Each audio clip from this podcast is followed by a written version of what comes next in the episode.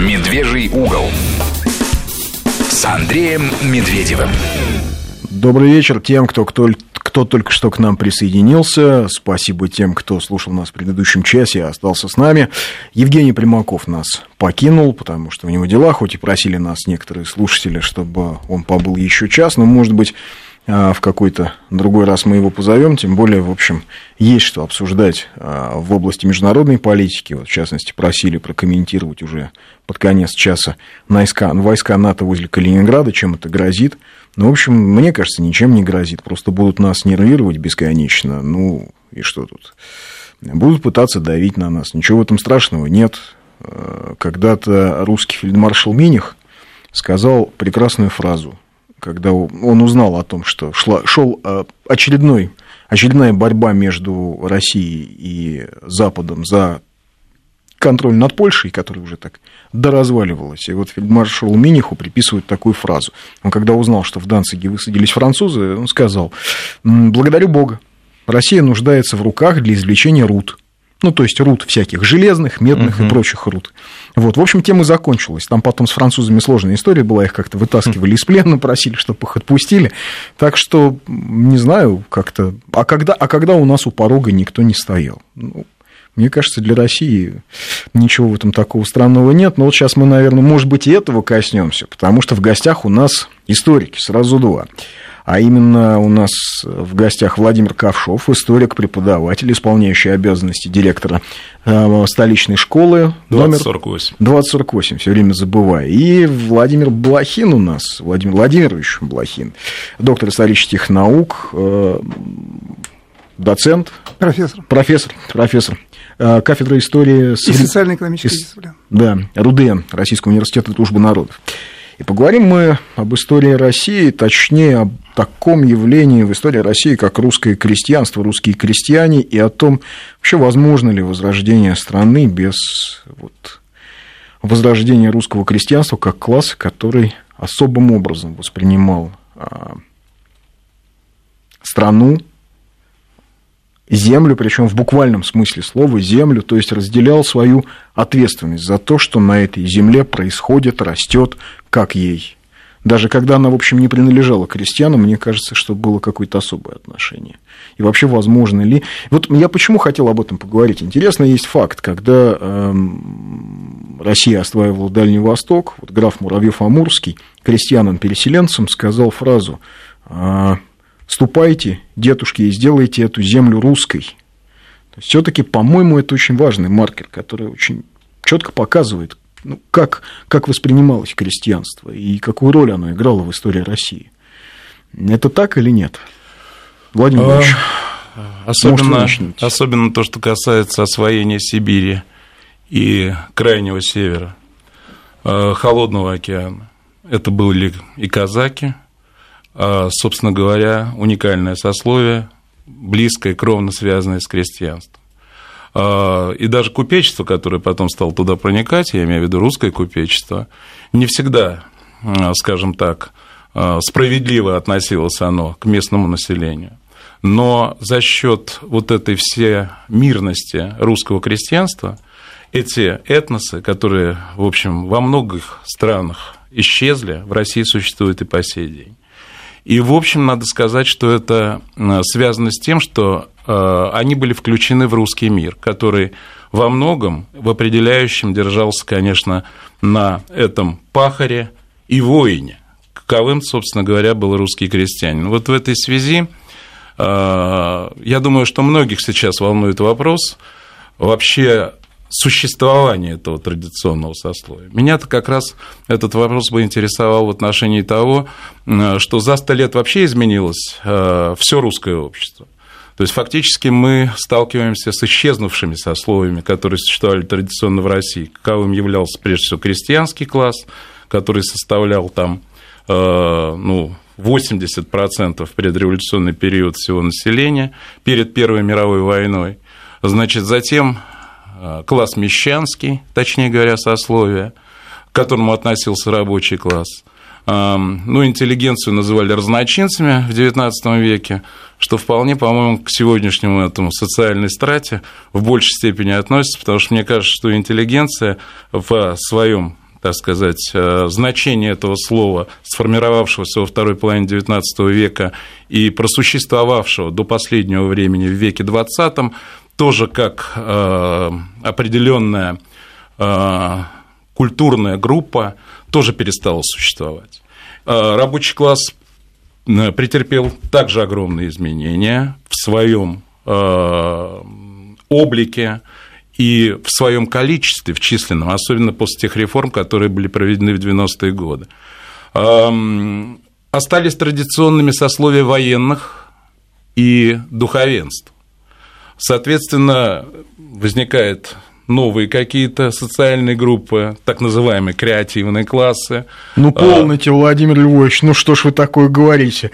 Я хоть понимаю, крестьяне-то ладно, был пласт целый, они пахать могли, а креативный класс что же нам? Смузи сделает? Вот я хотел... Я же про страну пытаюсь Я понять. вот хотел как Кто раз... Я вот как будет? раз хотел э, заострить наше внимание и попробовать порассуждать на тему, э, сможет ли существовать русская культура – в отсутствии вот этих традиционных сословий. Понятно, что э, весь 20 век – это, в общем-то, мартиролог русского крестьянства. И начало 21-го э, также отличается тем, что особенно в русских регионах и в сельских регионах, и в центральном округе, несмотря на то, что мы впервые за последние годы увидели положительную динамику в отношении рождаемости и прироста населения – но это не касается тех областей, особенно сельской местности, где традиционно существовало русское крестьянство.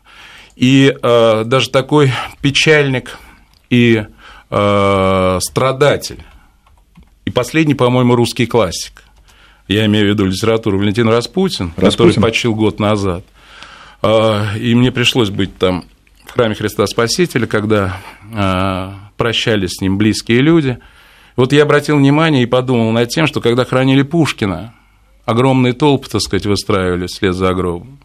Когда охранили Есенина, э, вся Тверская была полна народу. И э, вот ушел последний русский классик. Как-то кажется мне, что правильнее было называть все это направление не крестьянской прозой, точнее говоря, не деревенской прозой, а именно прозой христианской. Это было как э, символ э, ухода вместе с этим уходящим классом в ту же землю в Иркутске. Но так как э, Валентин Распутин был настоящим православным русским человеком и подлинно гениальным писателем, мне кажется, что для него все равно надежда на существование и возможное воскрешение а, и возможная поддержка существования этого трудящегося слоя все-таки не покинула его вместе со смертью. Поэтому э, вот э, важным является на самом деле тот вопрос, что и классическая русская литература, она была представлена, конечно, выходцами, прежде всего, из дворянского сословия, возьмем золотой наш XIX век, и... Ну а чего же, Чехов сын крепостного, кстати. Э, сын крепостного, но все-таки он принадлежал э, к э, купеческим слоям, я имею ну, в виду да. уже в этом поколении. А крестьянство, мне кажется, совершенно недооценено. Вот когда наш премьер-министр здесь буквально на несколько, несколько дней назвал какую-то астрономическую цифру, которая финансирует сейчас так называемый аграрный сектор, что никогда за последнее время таких сумм на поддержку сельского хозяйства не уделялось с разных там направлений. Я хочу сказать, что власть придержащая и все то, что осталось от интеллигенции, или тот класс креативный, который принадлежит или считает принадлежащим к нему, он находится в отношении крестьянства в неоплатном долгу, потому что, а, собственно говоря, Россия в том виде, в котором она сейчас осталась существовать, она, конечно, должна прежде всего благодарить русское крестьянство а, в том смысле, что это была именно та Россия, основой которой, так сказать, являлась великая русская культура и великая русская цивилизация. Владимир вот... Владимирович, а вы-то как думаете? Вот вы так внимательно слушаете, в такт иногда киваете, иногда не киваете, а что-то внимательно записываете. Да, спасибо. Ну, я согласен с Владимиром Львовичем по поводу э, того, что крестьянство э, было сословием, социальной группой, которая формировала цивилизацию. Русскую. Но русскую цивилизацию не случайно Ключевский как-то сказал, Россия – это страна, которая колонизируется.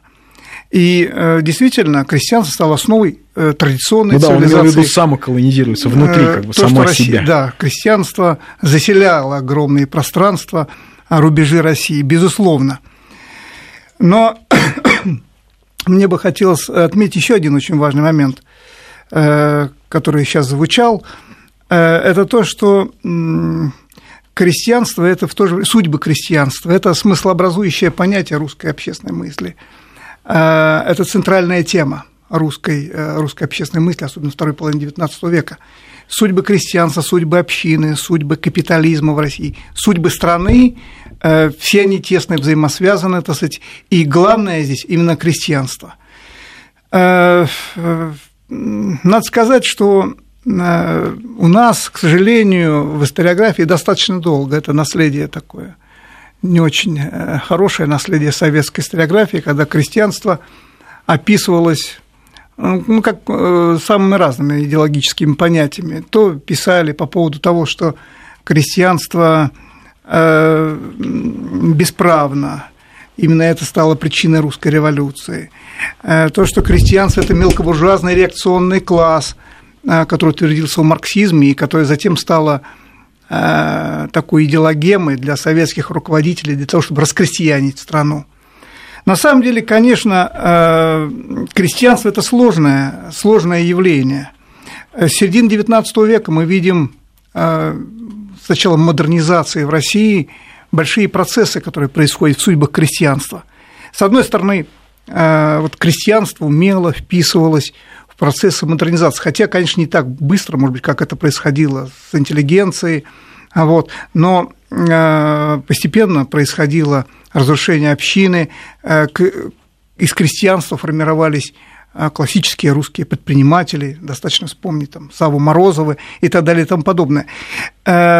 Менялся образ жизни крестьянина. Крестьянин приходил в города, не случайно в общественной мысли было зафиксировано в середине XIX века новое явление разночинства.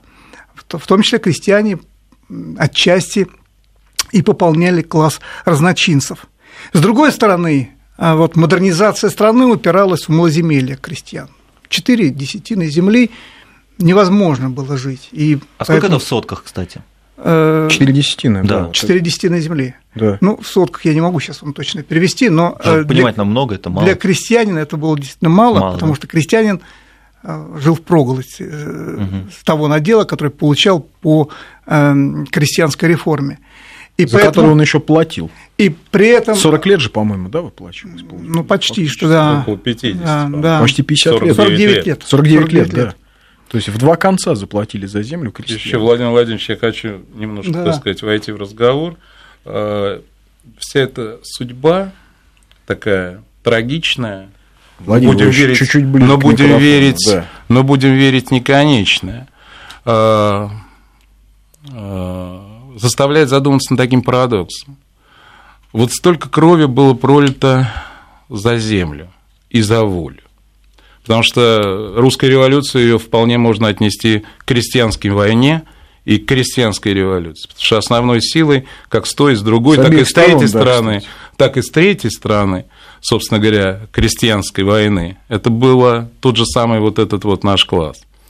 А, и а, в результате, кстати говоря, статистических исследований, которые были проведены уже а, во время новой экономической политики там, в 2022 году, количество земли, которую разделили полровно, ну, понятно, что крестьяне землю не получили, но они его получили в обработку в рамках этой новой экономической политики, они не получили больше земли, э, чем было до всех этих событий. А сегодня мы видим, ну, э, вообще не освоенные земли и брошенные. И мы сталкивались с ситуацией, когда в 90-е годы этот сельский житель, оставшийся, прошедший все невзгоды Э, драмы и трагедии, включая войны и так далее, он отказывался от этой земли. Владимир Владимирович, а почему вам кажется, что вот, вот когда крестьянство сломали все таки это реформенная история была? Или это когда, э, скажем, Столыпин разбил общину?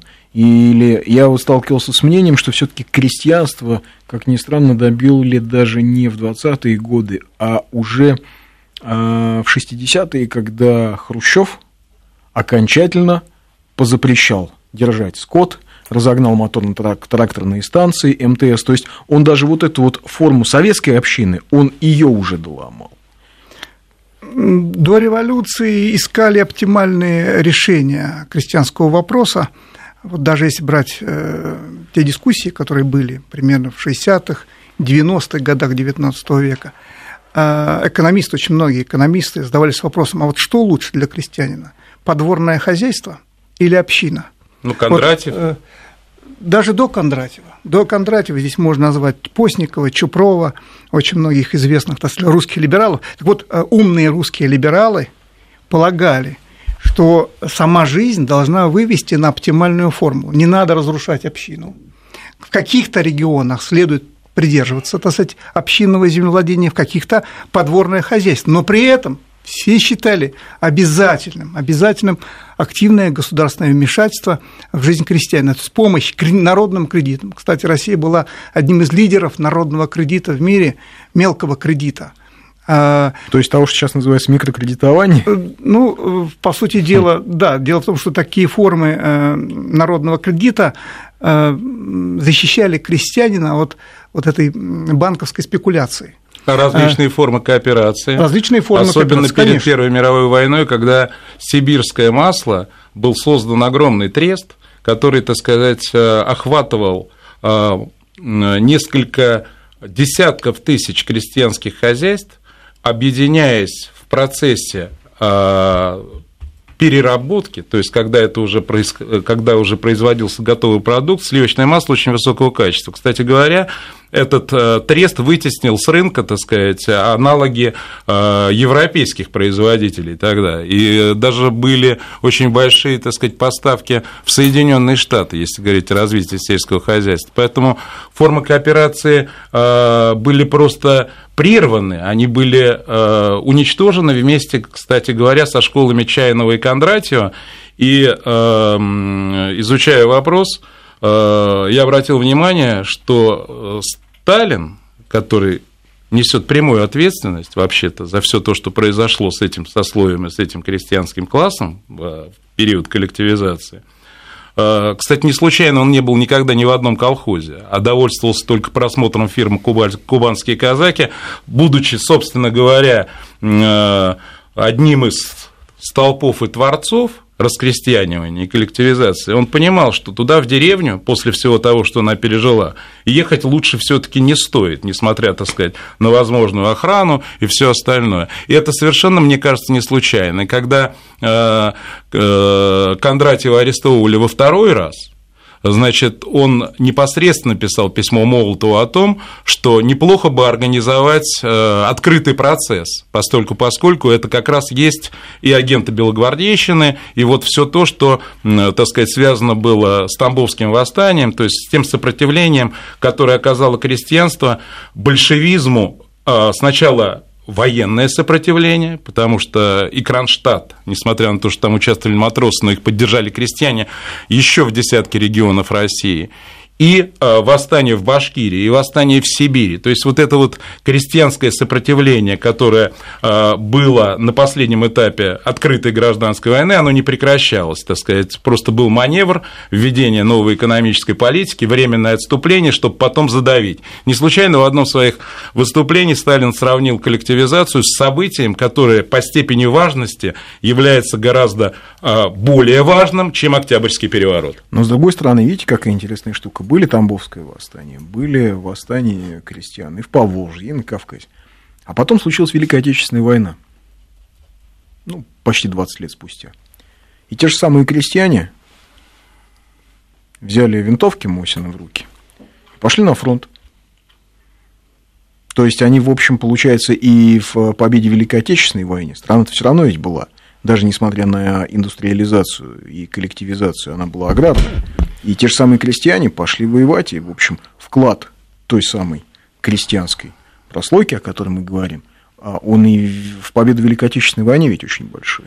Э, Здесь, я считаю, я считаю, что главное, я просто буквально одну, одну ремарку, но э, около миллиона советских граждан, которые принимали участие в разных частях и вермахта, и так сказать, других подразделений германцев. А, в первые месяцы добровольный переход имел место быть. Чаще всего это драма военнопленных, которые так или иначе по каким-то причинам шли на сотрудничество с врагом. Мне кажется, что это отчасти связано вот с именно этой кровавой а, коллективизации, которая была проведена в 30-е годы, и была отголоском той гражданской войны, которая не закончилась. Да, ну и в этой связи я вот также поддерживаю Владимира Львовича. Вы тоже э, антисталинист? Э, я хочу... Нет, я не, вообще не люблю вот эти формулы антисталинист, сталинист. Просто все таки важна истина истории. А э, надо отметить, что итоги гражданской войны были определены именно позицией крестьянства. Собственно говоря, даже конфигурация фронтов определялась тем, на чьей стороне будут крестьянские массы. И, по сути дела, при всем при том, что ну, большевики... в Сибири, скажем, что, победили кто? Крестьянские, крестьянская армия, по Что сути. большевики, да, э, что большевики, так сказать, давили крестьянство, давили эти мощные крестьянские восстания, но в целом они добились поддержки крестьянства, иначе бы они не продержались бы и дня, наверное, то есть, у власти. Вот, а, а если, возвращаясь к вашему, Андрей, вопросу по поводу того, когда же было порушено крестьянство, ну да, да окончательно. окончательно, то мне все-таки кажется, что все-таки, конечно, решающая вот такая точка невозврата, это все-таки, конечно, 30-е годы, когда был разрушен да, быт, устои крестьянства, хозяйственная культура крестьянства, так сказать, и э, согласен с Владимиром Львовичем, что э, вот эта кровавая, конечно, коллективизация, безусловно, она э, сказалась на всем э, социально-культурном облике крестьянства. Оно стало другим, по крайней мере. Да, сейчас мы прервемся на новости. Ну, по поводу коллективизации, скажем, у меня-то есть своя точка зрения, очевидно отличающаяся от точки зрения наших гостей, но сейчас не будем в этом углубляться. Новости.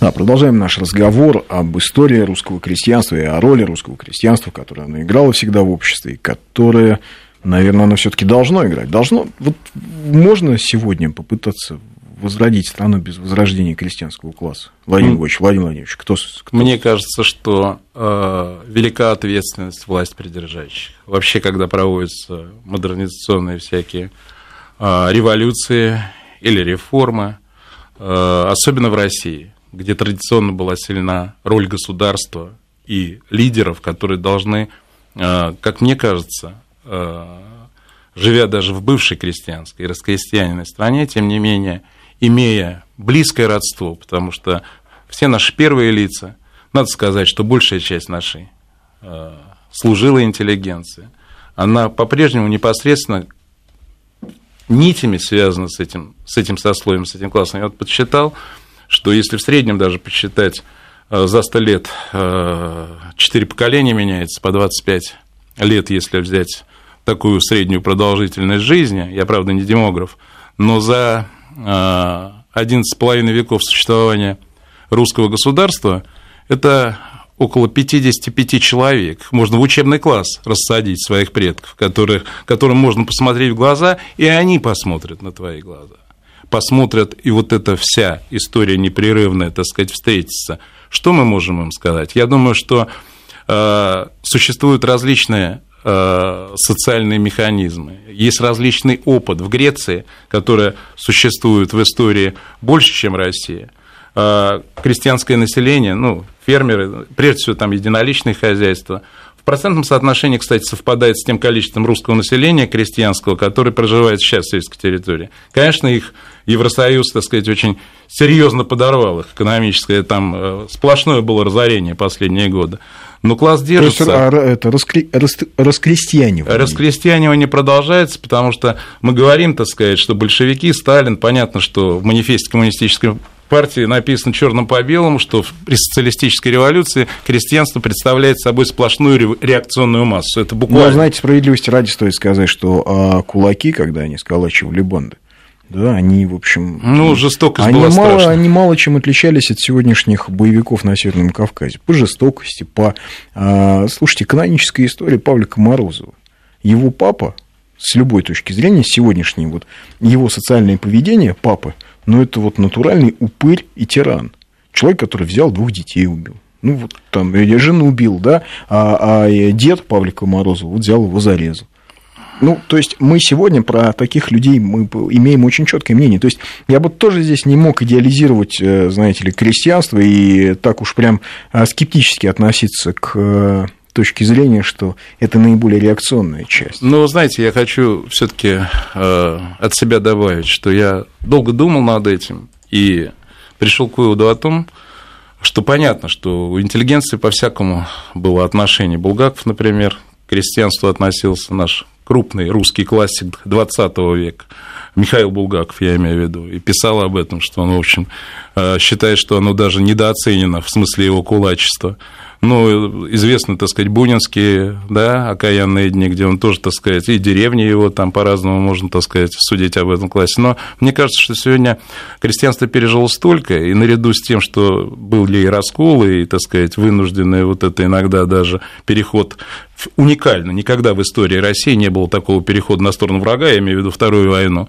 Но, тем не менее, все равно а, государственность, не анархизм, а государственность крестьянства одержала верх. И поэтому крестьянская русская армия советская Красная Армия, она победила в этой войне, потому что а, прежде всего нужно было защищать свою землю даже закрывая на то, что власть в этой стране в тот период, она, конечно, Скажем, не, не действовала не в интересах крестьянства. По Поэтому я все-таки хочу сказать, что любая критика крестьянства на сегодняшний день мне напоминает, ну, не то, что танец на гробах, но, тем не менее, э, я не думаю, что смерть произошла, потому что мы верим э, в живое. Я говорю даже о тех э, крестьянских писателях, которые недавно ушли, а все начало 20 века Астафьев, в конце, 20, в конце 20-го, начиная с Шукшина, потом Федор Абрамов, значит, и вот последний раз Путин. Вот до этого Василий Белов. И э, в этой связи я все-таки хотел сказать, меня интересует вопрос, сможет ли существовать вот русская культура в лучших своих проявлениях в отсутствии существования этих сословий. На этот вопрос ответит, наверное, время, и те э, ответственность будут нести те политики, которые, так сказать, занимаются данным вопросом, включая на сказать, возглавление соответствующего министерства, потому что я посмотрел, кто последние 10 лет возглавлял это министерство, там, как всегда, значит, люди, связанные с комсомолом, правда, имеющие, конечно, какие-то крестьянские корни, какая-то была дама-врач, которая в основном занималась лизингом, но а, и такой ситуации, конечно, э, э, ответственность людей, которые занимаются проведением реформ, потому что реформы идут всюду, она достаточно высока, и в том числе ответственность высока за сохранение, приумножение и помощь в воскрешении этого сословия, без которого Россия, с моей точки зрения, жить не будет. Поэтому... Владимир Владимирович, а вы как полагаете по поводу необходимости. Вот нужно, ну, у нас же все-таки там эффективная экономика, невидимая рука рынка, так сказать, нам объясняют, что вот дальше нанотехнологии и один сплошной Тесла с Илон Маском. Зачем вот это вся архаика нужна? Да, Андрей, ну я... Э, мое мнение такое, что, конечно, в том виде, в каком существовало крестьянство, оно, конечно, не возродится. Сегодня мы живем в индустриальной цивилизации, в индустриальном обществе, и, э, наверное, действительно возрождать традиционное сословие в прежнем его облике социально-культурном, наверное, бессмысленно, да и невозможно. А, но вот, э, пометуя а, ту метафору, которая сегодня уже здесь присутствовала э, в устах Владимира Львовича о долге, э, о долге mm. интеллигенции а вот у Владимира Львовича как раз и телефон вот. пиликнул. Это я для слушателей я хотел... объясняю, что ж тут происходит. Они думают, что это, кто это балуется? Телефон. Я хотел бы, хотел бы в этой связи отметить, что вот эта метафора долга перед народом, она очень актуальна. Она была актуальна в XIX веке, в XIX веке, когда э, интеллигенция пыталась поднять народ на революцию и говорила о том, что она обязана научить народ, повести за собой, вооружить его знаниями. Сегодня интеллигенция должна способствовать возрождению, э, возрождению крестьянства. Э, и культурно, и, так сказать, э, своей социальной активностью, и, конечно, перефразируя эту метафору, можно говорить о долге государства перед народом, перед э, крестьянством в первую очередь. Сегодня, возможно, самые разные формы хозяйственной жизни. Это могут быть и крупные э, хозяйства агроиндустриальные, это могут быть и небольшие фермерские какие-то ассоциации. В XIX веке, в конце XIX века э, шла дискуссия между марксистами и народниками в частности, народники оспаривали тезис Маркса о индустриальных фабриках на земле аграрных фабриках. Вот опыт показал, что небольшое крестьянское хозяйство, если оно еще и технически вооружено, очень устойчиво. Очень устойчиво и эффективно. И сегодня Даже в эпоху кризиса? А, и сегодня, при условии государственной поддержки, и сегодня в условиях, так сказать, э, э, определенной государственной политики, приоритетов, эта, эта система может развиваться достаточно эффективно. Мне кажется, это плодотворный путь. Тем более, что такие мелкие хозяйства, как правило, кооперативы, Э, фермерские ассоциации всевозможнейшие, и даже фермерские хозяйства эффективные, они достаточно гибкие, они, могут, гибкие, они могут приспосабливаться к рыночной конъюнктуре, но опять-таки при определенной государственной политике. Э, нам такую политику необходимо выстраивать, должна быть действительно продуманная стратегия. А примеры а... есть в истории России четкой, внятной государственной политики по отношению к крестьянам. Вот системы поддержки, системы кредитования. Я, Я кстати, здесь не про пресловутую Столыпинскую реформу, которую почему-то обычно вспоминают как чрезвычайно эффективную, что довольно спорно, ну, прямо скажем. Ну, в общем, да. Общину, да. конечно, по общине она ударила очень сильно. Ну, Но, я... Да, Владимир Владимирович. Я хочу сказать, что есть регионы, где, в общем-то, очень серьезно оказывается поддержка крестьянству, и очень серьезно ведется бизнес – Э, аграрный бизнес. Ну вот, кстати, э, известная, наверное, всем вам Белгородская область. Да э, во главе с губернатором Савченко, где совершенно потрясающий агрокомплекс, который позволяет, так сказать, эффективно решать и социальные, и экономические проблемы крестьянства. И, кстати, заниматься серьезно духовной сферой – поддерживая традиционные устои общества. А это важно в крестьян... вот для крестьянина, вот эта связь духовная? Ну, Мы же, в общем, сейчас а, как-то больше так про дело... бизнес обычно слышим. Дело в том, что э, крестьянство – это самый креативный класс. Э, почему? Да, Потому что это спорное такое выражение. Э, ну, это на внешний взгляд угу. спорно. А, так сказать, если говорить о... Э, если свободный человек трудится на своей собственной земле – и если он эту землю любит, он э, неизбежно будет создавать новое, отталкиваясь от традиций. Ему просто в этом нужно помогать. Никто не говорит о том, что нужно использовать старые э, технологические приемы. Существует, понятно, что нужно существует, не, не про лапти Существует про современный да. опыт, э, и э, наш народ, он абсолютно творческий, если он не пьет. А для того, чтобы э, создавать эти условия, здесь, конечно, как всегда, должно государство пользоваться соответствующими инструментами. Мы же знаем, не стоит села без праведника. Поэтому и вопрос кредитования, и в вопросах содействия кооперации. Причем кооперация никогда не ставится с целью извлечения прибыли. Я имею в виду те структуры, которые там занимаются переработкой или сбытом. Им достаточно просто самоокупать себя и ту прибыль, которую получает крестьянское хозяйство, направлять именно туда. Это, конечно, еще связано э, с макроэкономическими, прошу прощения за такое выражение, общими подходами. Потому что если исходить из того, что деревня эффективна там, где будет отделение Сбербанка, пусть там будет 10 человек, то, конечно, никогда таких единоличных фермерских хозяйств с учетом динамики, э, которая у нас идет в смысле демографии, демографии мы не получим. Здесь нужно идти на какие-то компромиссы. Погода сейчас у нас. Продолжаем наш разговор об истории и, вероятно, современности и будущем русского крестьянства. Есть ли оно у русского крестьянства? Это будущее. Вот сообщение хорошее. У меня есть крестьянские корни как минимум по бабушке. Хотя сам-то полностью городской житель, а так тянет на природу, иногда хочется какой-нибудь домик в деревне. Думаешь, крестьянские корни, наверное. Это Геннадий из Петрозаводской пишет. На моем примере Разговор про 30-е годы, что именно в это время начался развал крестьянства, подтверждается. Примерно в это время моя бабушка ушла в город на заработки. Деревня к 90-м годам стала почти заброшенной, а сейчас возрождается как туристическое место. Даже разделила первое место как самое красивое в Российской Федерации. Я там не был ни разу, надо съездить на малую родину. Ну и, кстати, судьба моей семьи, да, у меня точно так же предки в 30-е годы их не раскулачивали, но просто а, они переехали в город. Были вынуждены. Ну, прадед поехал работать на сталелитейный завод, на серпомолот. Вот. Угу. Тут недалеко. Да. Но я так понимаю, что на всякий случай они все-таки уехали, потому что лошадь у них была и две коровы. А как известно, Это много. с э, да. раскулачиванием, раскулачиванием там где-то было, э, в общем, по понятным причинам к людям приходили с какими-то вопросами, вот, а где-то начинали счеты сводить. Вот такой вопрос. В Америке есть крестьяне, и у нас не будет не очень понимаю, как взаимосвязано, как коррелируется. Ну, то есть, возможно, э, имеется в виду, что раз мы выбрали ту же рыночную модель, то и у нас не будет крестьян. В Америке, кстати, есть крестьяне.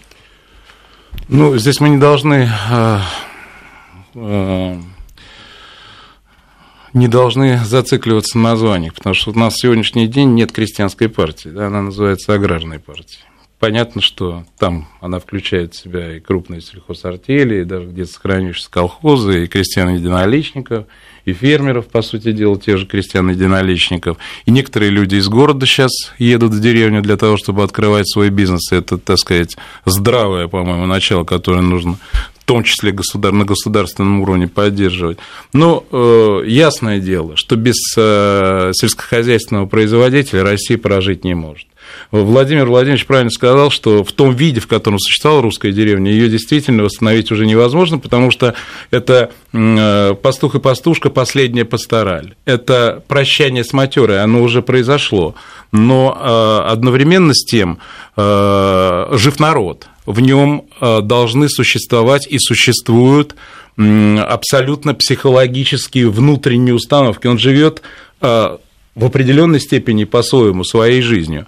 И мне кажется, что вот эта вот тяга городского жителя э, на природу, не в качестве туриста только лишь, а в качестве э, созидателя, быть может, у какой-то части, и, возможно, даже в... Мы же не знаем, как будут складываться судьбы прогресса. Мы, э, э, возвращаясь к э, истории, конечно, семьи, я, у меня со стороны мамы тоже есть крестьянские корни, я в конце 80-х посетил уже после выхода пожара Распутинского, после 86 -го года. Ну, и я видел это все, но я думал, что это все-таки литература. Но вот дом у меня сгорел, там, где родился мой прадед, так сказать, э, пять лет назад, и возвращаться некуда. Там уже одни угли. Э, но э, будем надеяться, что люди, которых будет это тянуть, а это тянуть будет, пока жив русский человек, его будет все равно тянуть к земле. Вы же знаете, что к концу жизни обычно люди на своих дачах сейчас занимаются чем? Выращивают там помидоры, хотя их можно, так сказать, купить в магазине. Кстати, интересный момент. Вот э, коллеги из «Вести Москва» тут снимали а, репортаж а, с Московского фестиваля садового искусства. И организаторы этого фестиваля, женщина такая очень современная, модная, она говорит, что нет более, более удачной страны для того, чтобы во всякое садовое искусство э, и огородное искусство развивать, потому что культура земледелия, даже вот этого дачного на шести сотках, она невероятно развита, и нет ничего похожего. То есть, э, еще знаете, какая штука интересная? Что касается вот э, людей, которые переезжают жить за город, всерьез деревню. Вот буквально неделю назад в этой студии, вот здесь, где вы сидите, был, вот был у нас гость, угу. да, такой а, артист, создатель театра вкуса и фермер Юрий Макеев. Вот он как раз перебрался в Смоленскую область и ведет свое небольшое фермерское хозяйство. И он рассказывал нам ровно неделю назад, что рядом с ним живут точно такие же молодые ребята, которые а, или местные пожили в городе, вернулись, или горожане, которые переехали в деревню для того, чтобы как-то жить по-другому и жить с другими смыслами на других основах. А вот, Владимир Владимирович, как, как бы вы объяснили, почему так все-таки происходит? Это не массовое явление, но все-таки оно есть. Ну, во-первых, все-таки крестьянство, э, я так понимаю, это не экономическая категория. Вообще, само понятие крестьянства – это категория культурно-историческая. А раз так, то крестьянство, конечно, является носителем определенных констант культуры.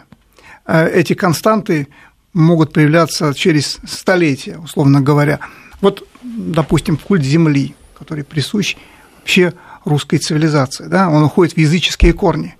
Но в крестьянском труде культ земли, кормилицы э, является основополагающим. Кстати, культ Богоматери, Божьей Матери, так сказать, э, религиозные праздники. То есть крестьянство является носителем, э, социально-культурным носителем христианской культуры. а христианская культура сегодня является уделом не только крестьянства, но и определенной части интеллигенции а, и других социальных слоев. То есть можно говорить о том, что через а, крестьянство, через историю крестьянства транслируются базовые смыслы русской культуры. Не случайно вот в свое время, 80-й год XIX века, Константин Леонтьев так и сказал, что в принципе хранитель национального стиля в России именно крестьянство, не дворянство, да, во многом космополитичное, так сказать, во многом воспитанное на западных идеях, а именно крестьянство. Я люблю, говорил он, золотые купола, эти красные рубахи, эти белые березы. Вот э, в крестьянстве мы ощущаем этот дух страны – дух страны. Ну, это то, о чем Достоевский писал, да, когда он говорил, э, рассуждая в дневниках писателя а, о русском стремлении в Азию, о, вообще о, о русском, о русской интеллигенции, он писал, что э, вот интеллектуалы, да, там, самооплеватели. Они пытаются, они хотят народ чему-то учить. Чему вы его собрались учить, этот народ, который вот так, э, он там приводил пример русского пленного, который во время войны в Коканде попал в плен, но не сдался, не, не предал э, и не стал артиллеристом э, в войсках Коканского хана и был зверски казнен. И вот он не отказался ни от христианства, не отказался, не стал предателем, не стал власовцем, да, вот. А, и Достоевский его приводит в пример. И он пишет, кого? Как, вы кто такие, чтобы этих людей чему-то учить? Людей с такой формой самосознания, с такой формой э, гражданской э, ответственности, не декларируемой, а внутренней, осознанной. И вообще интересно, да, в... Э, вот мы говорим там, допустим, русская колонизация, русское освоение Сибири или русское освоение Туркестана. Мы же правда забываем, что а, помимо того, что строились больницы, помимо того, что строились школы, ну, скажем, в Туркестане русско-туземные школы, ведь возникали эти русские поселения, приезжали переселенцы, они до сих пор, эти деревни на, на Иссыкуле есть, они до сих пор есть там, а, в Ферганской долине, с этими характерными белыми мазанками и синими окнами. И эти места становились центрами новой культуры, центрами, которые давали людям а, совершенно другое понимание жизни. То есть люди, которые жили вот в обществе, где было рабство, где были долговые ямы, они вдруг видели, что вот приехали мужики, начали землю пахать, посеяли, собрали урожай, да, вот они там праздник отметили, Пасху, Рождество, и это другая форма жизни была.